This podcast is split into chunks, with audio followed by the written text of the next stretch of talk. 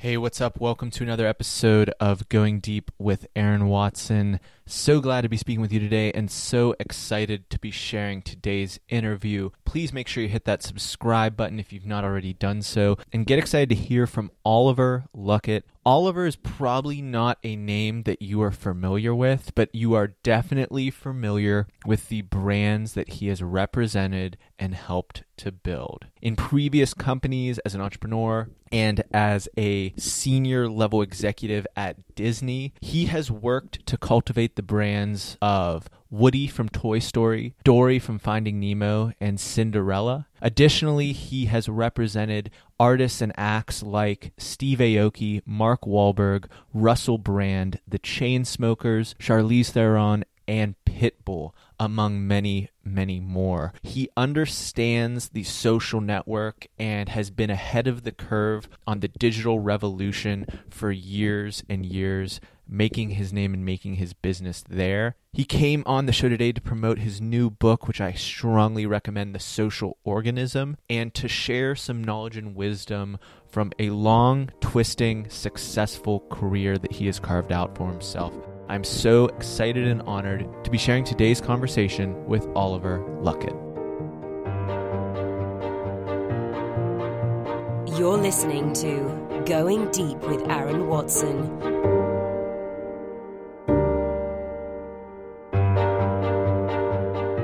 So Oliver, thank you so much for coming on Going Deep with Aaron Watson. I'm excited to be speaking with you today. Yeah, thanks for having me. I feel like I'm going to do a lot of name dropping in this episode because you've been behind the scenes for so many uh, cultural moments that have happened. But to start things off, we I just want to make sure we mention uh, your book. It's been zipping up the Amazon charts. It's The Social Organism, A Radical Understanding of Social Media to Transform Your Business and Life. And what's interesting yeah. is if you search for it, uh, the book falls under a business book, uh, but it's really kind of a, a guide to understanding life in the digital age. You have this premise of the entire social network being this biological system and being governed by uh, the, the rules that are applied to biological life and ecosystems. And so I, I'd like to start off by just asking you why this is such an important concept for folks to grasp. Yeah, you know, I, I've had a really varied career uh, every, ever since I was a little kid. I was kind of curious about about the world and, and how it worked. And when I was fifteen, I was a very disruptive kid in school. And so I had a biology teacher who literally pulled me out of high school and put me working in a research lab. And I studied human platelets um, and the arachidonic acid pathway and how when you, you know, kind of what's called from cut to closure and, and the systems in place. And then I, I went on to college and studied Renaissance French literature and, and the creation of mass media after the invention of the printing press. And then got into the internet in nineteen ninety-six. I did voice over the voice over I P, uh, built the first domestic network for a company called Qwest Communications, and then went on to uh, build one of the first video sharing systems and one of the ones that rewarded creators called Rever, and then started moving up the, the stack even further and got into representing everything from the Harry Potter franchise to uh, Twilight to a bunch of celebrities, Pixar. I became head of innovation at Disney, uh, and then really jumped into uh, the celebrity culture that was emerging on the internet, especially inside of social media. And so I've had this very interesting viewpoint of the world and have really seen from the back end uh, a lot of changes that have happened in our culture at the same time. You know, we really moved from a top-down model of communication with broadcast systems ever, ever since the church, all the way through to broadcast television, broadcast radio.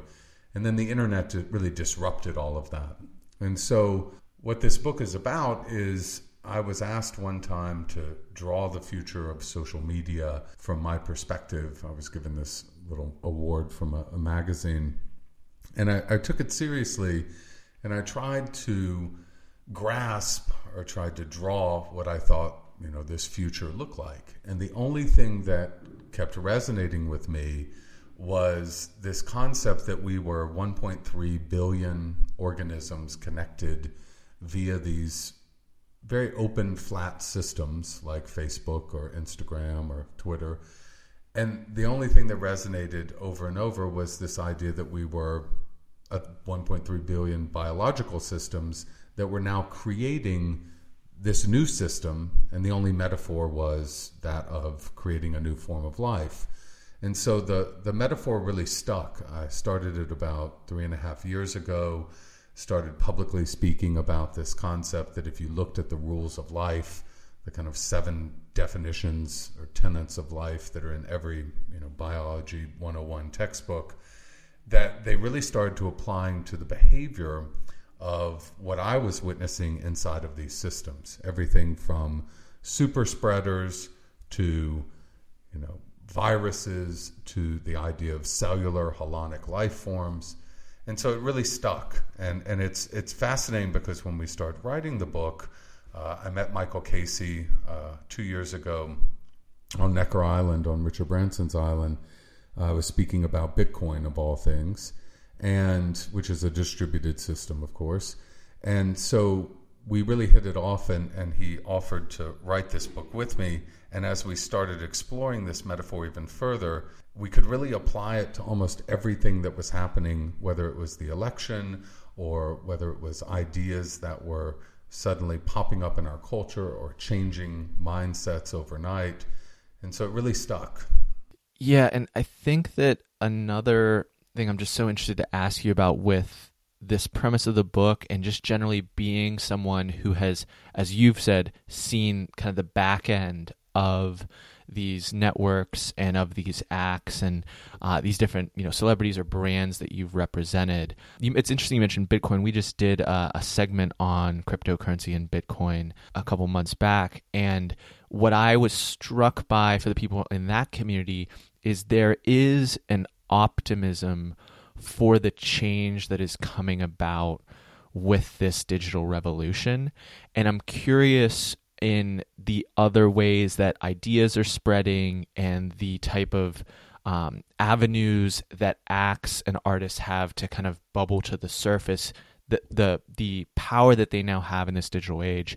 Do you consider yourself optimistic about Sure. the impact of these technologies?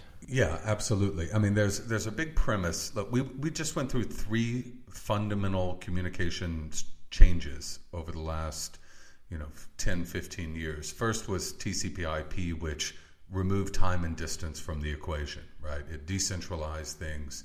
It removed time and distance. It made this kind of uncorruptible network, if you will, of multinodal network on, on the internet. The second big thing was this idea of social, the idea that anyone could become a publisher, right? And now the third idea with, with Bitcoin or really blockchain is that we now have incorruptible identity. You know, that that to me is the biggest thing that's happening. Right now we rely upon Facebook mainly for our digital identity, but I predict in the future we will use these distributed, quote, uncorruptible, trustless, trusted systems uh, like blockchain to really build our own personal identities. And those three things work in unison.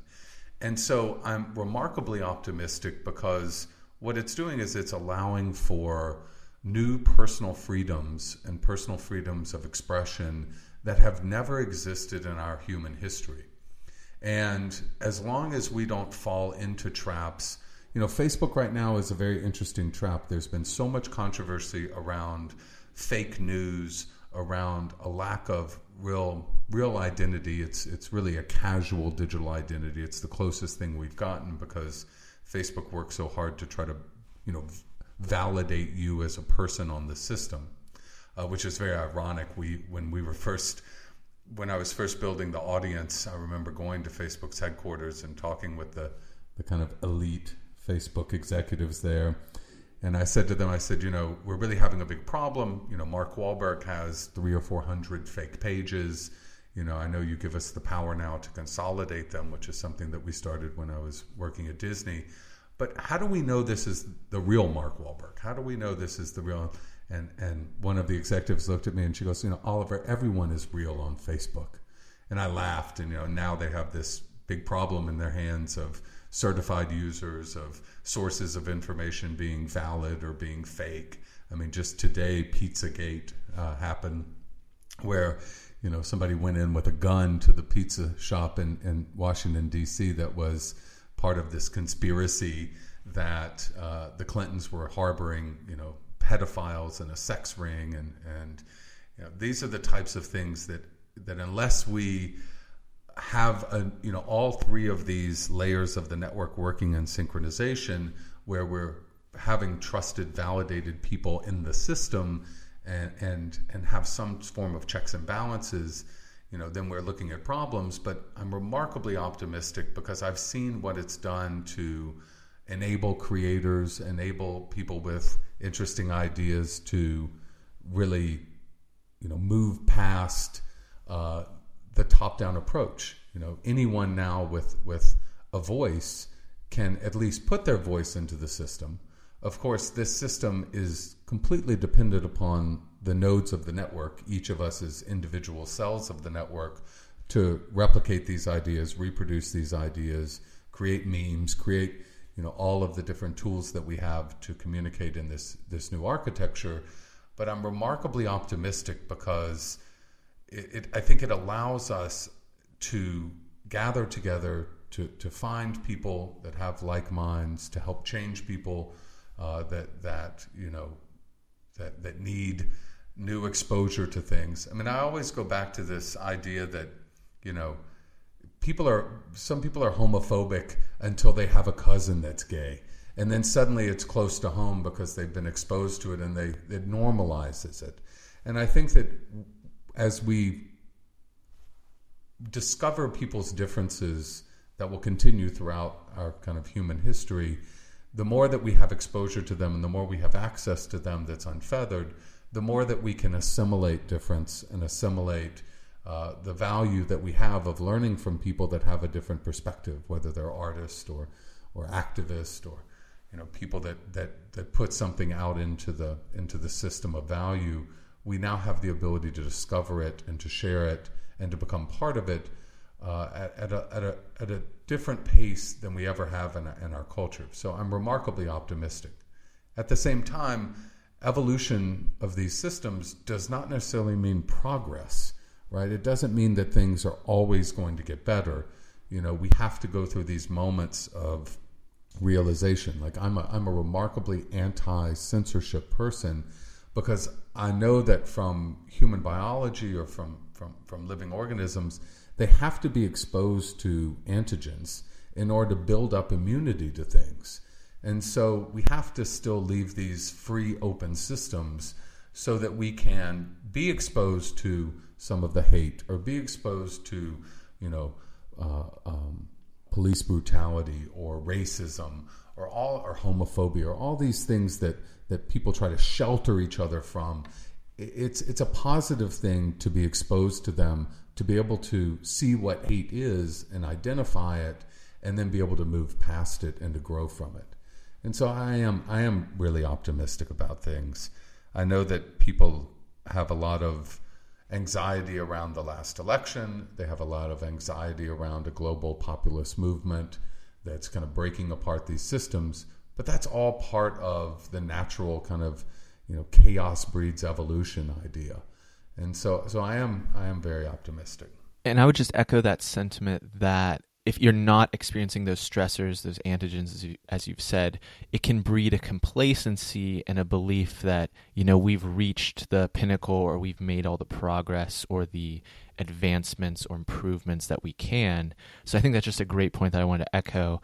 Um, I also wanted to get back to this idea of identity and these different lowered barriers to entry in different arenas. Uh, you referenced Mark Wahlberg. You've, we've talked about some other big acts, and and you your previous business, The Audience, helped both cultivate the social media presence of existing acts like a Wahlberg, but you also helped new artists rise to prominence. One of the examples uh, that I want to mention was the promotion of the song "Selfie" by The Chainsmokers, um, and and how that later turned into the you know their world tour and many, many subsequent successes. Uh, but even breaking that apart a little bit further, everyone's goal might not necessarily be a broad level of celebrity. It might be simply, you know, career satisfaction or advancement.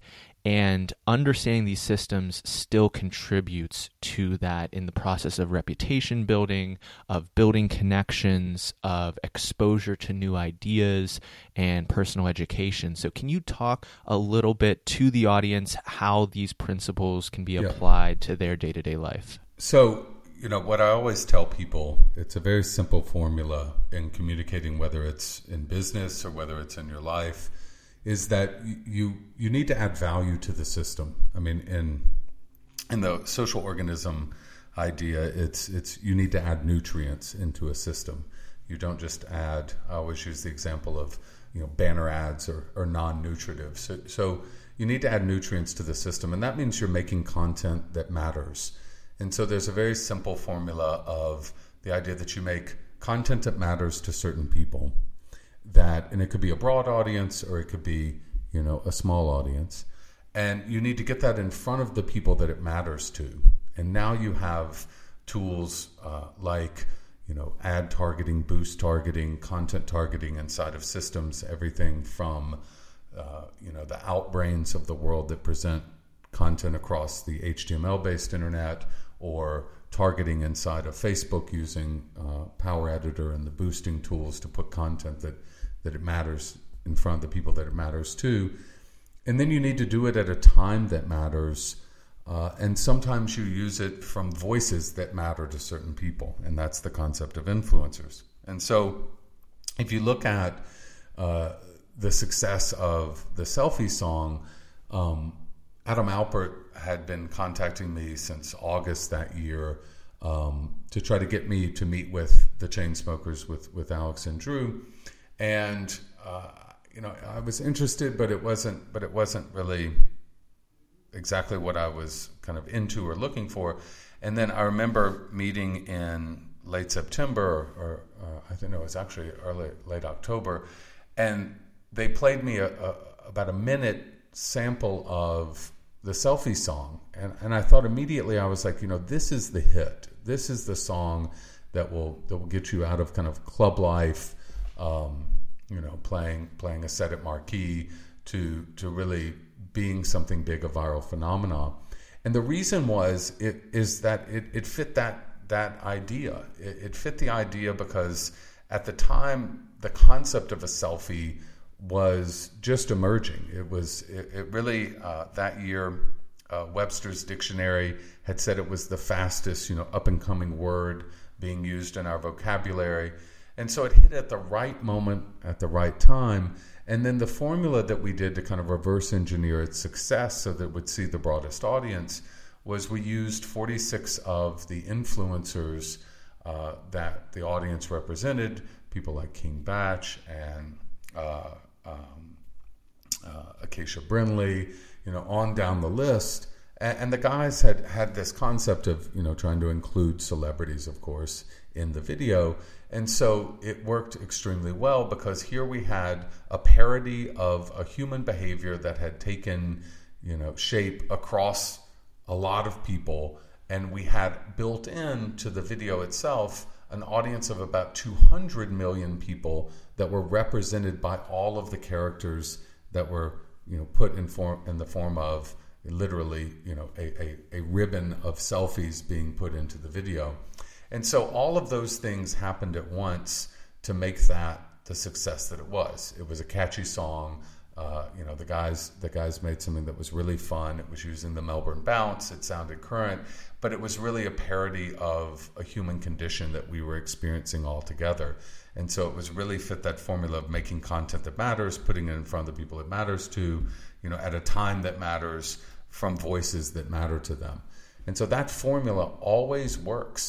Uh, you can't really dispute, because if you look at any of these memes that have taken hold, whether we also worked on Dove Beauty Sketches, which I don't know if it still holds the record, was the most successful successful digital campaign of all time. and and uh, Unilever had come to our London office and said, look, we don't want to buy any media. We don't want to force this down people's throats. We want this concept of women's empowerment and, and self-recognition to catch hold. And we ended up making over a thousand pieces of derivative content to try to match up with times, whether it was Mother's Day or whether it was a holiday in Argentina, or, you know, we, we really tried to make it multi multicultural. Uh, we tried to make it, uh, I, th- I remember we did it in thirteen different languages, and we wanted it to be a, a, a kind of universal phenomena, and that worked as well. I mean, that piece of content changed marketing for a large extent so that people would really get around causes that mattered to people and try to match the brand of something like Dove to the set of values that, that you know, the women that use it uh, have or, or need to attach themselves to. It also gets to this idea of what a brand is. So many people think that a brand is the packaging or the visual representation of it. A brand is really about sharing values with someone. It's about a set of shared values. And so the second that you as a person can begin to articulate your values, right, let alone for a product or service that you represent, but the second that you can articulate your values, then you suddenly get into this interesting idea of how do I find the people that those values match with me? And that's that's really the beauty of these distributed complex systems now, is that you can really dig deep and find whether it's an audience of five hundred people or an audience of fifty million, right? It's how do I match up those values uh, by using this technology and kind of the formula I talked about. And what's kind of interestingly baked into that story is also the, how they were coming to you with this idea, knowing that you could help them. And at the place that you've reached in your career now, I don't want to go so far as to say that you're you're a kingmaker, but you have a very clearly defined skill set. And I'm interested to unpack a little bit more your process for deciding what clients to work with, um, sure. what what values you bring to your personal brand that you then apply to the clients that you decide to work with. You know, I've been kind of behind the curtain, so to speak, for so long that it's been a really fascinating process over the last now month of this book being out. It hasn't been out a month yet. It's only been out three weeks. And it's gaining a lot of traction. You know, I've I've worked a lot on movies, which, you know, you go see the movie and you see the screening and then you get feedback. You know, if if nobody has the book to read, which has been the case for, you know, up until three weeks ago, then it's hard to have a, a, a real meaningful conversation about a piece of art or a piece of content that you, that, you know, that you haven't really experienced yet. But What what I think is is fascinating through this process, though, uh, is now I'm starting to put myself out there, and so I am having to kind of focus. There's there's a man named Larry Thompson who I just moved to Iceland in December of last year. I left seventeen years of being in Los Angeles because I had sold the audience, and it was kind of this moment of punctuation in my life and starting this book process and kind of moving into to another phase. And he came out here. I, I think I think that he came out here on behest of my father because he thought I'd gone crazy that I would move to a cold Atlantic island. Um, but he came out here and he, he gave me this great piece of advice. Uh, first of all, I think he instantly realized why I had moved to Iceland, but we could talk about that later. But he he he said to me, he said, Oliver, he's like, you need to be your own client every day for at least one hour. And I thought about it, I was like, that's a very simple concept, but it's really hard to do. Because if you've been behind the scenes like I have, it's really easy for me. I mean, I represented six thousand different artists throughout a five-year period of my career, let alone the brand of Disney and Pixar and you know, two hundred eighty characters there. And then how did we take this monolithic idea of Obama and turn it into, you know, two hundred touch points of, you know, Obama for, uh, you know, Uh, or pet lovers for Obama, women for Obama, L G B T for Obama. It all got down to this idea of removing yourself from this monolithic, you know, one touch point like Disney dot com to, you know, all these different characters and attributes. Maybe people really liked Dory the Fish but didn't like, you know, Cinderella. Or maybe people like this. And that really paved the way for having Disney as more of a holding company than a monolithic brand, right? Now you have Marvel and Star Wars. I mean, you can't go and say Disney Star Wars, right? The fans would, would reject that wholeheartedly. But Disney has allowed it to live on its own as a separate entity, but has given it the horsepower and the new creativity and the and and and the fuel to, you know, make this amazing new franchise for a new generation out of it. And so I think the same thing has really applied to my kind of being put back into, or really being put into the forefront now as an author, as, you know, somebody that's being interviewed on this versus about my ideas versus, you know, being behind the curtain. And it, it, it has been a very interesting process. I'm trying to become my own client and trying very hard to, you know, really be able to articulate my values to the world. It's easy for you to step on the sidelines and say, you know, go up on stage and do your thing and, you know, remember these, you know, five values that we talk about and these, you know, I used to call these these buckets of content that people would have uh, because I got lucky. I, the process I went through when I would work with all of these celebrities that had never been, I call them the kind of digital immigrants, that had never been on, on Facebook or other platforms because they'd always been in film or music or television, was, you know, you're, you're now needing to make your Oprah magazine of yourself. And every month, Oprah's on the cover. And you look at your posting and your cadence and, and, and the story. So come up with five storylines that are part of your, um, you know, that are part of your brand and the storylines that you want to do. And then make the content and then look at the feedback that you're getting from it. You know, that's a fascinating source to understand where to go with your personal brand is, what are the questions that people are asking you? What are they responding to? We have all these feedback loops now with the like button, the share button, the, you know, on and on on the different platforms. And so those things really matter because if you have enough scale, then you can really start seeing meaningful data from feedback that helps you learn about yourself and helps you learn about, you know, your your image in the world. So it's been really fun for me to try to apply my own, you know, my own teachings to, to myself lately.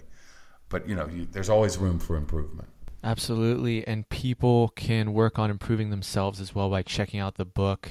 Uh, it's in Amazon. It's in, in bookstores. Uh, I saw a picture of it in an airline bookstore the other day. And if people yeah. want to connect with it, check it out, or connect with you in the digital world, Oliver, where sure. can we direct them to to learn more? Well, it's easy. I'm, I'm Revelo Park, which is Oliver backwards, and my brother's name Park. Uh, so I'm at Revelo Park on all of the platforms, uh, and uh, and my email, which I which I happily give out, is Revelo at Gmail, which is Oliver backwards at Gmail. Um, and so I'm pretty accessible in that respect.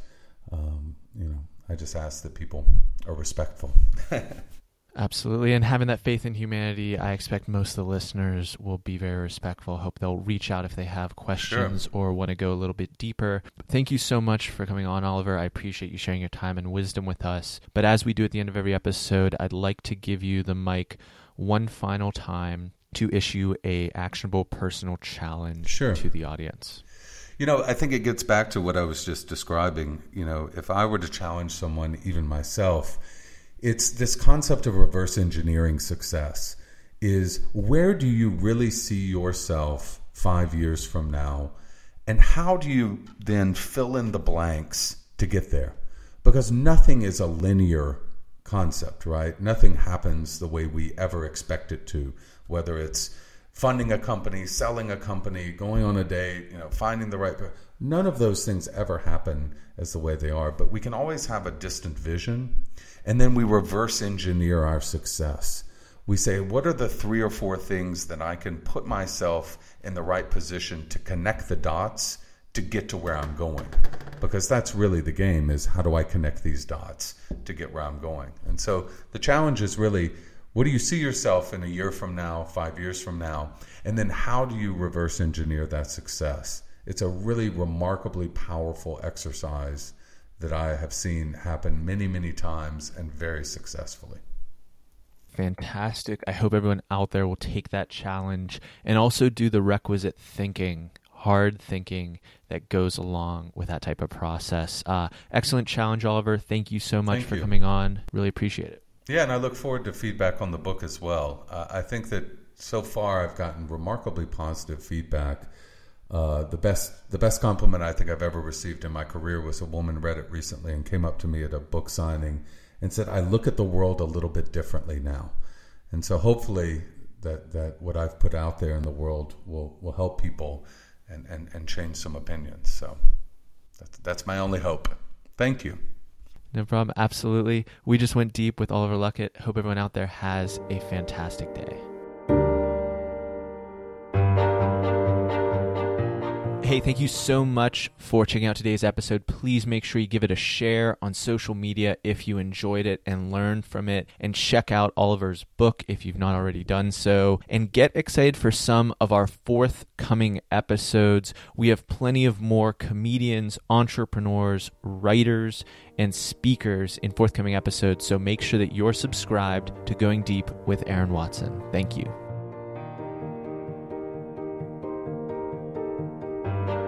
Thanks for listening. Connect with Aaron on Twitter and Instagram at Aaron Watson fifty-nine.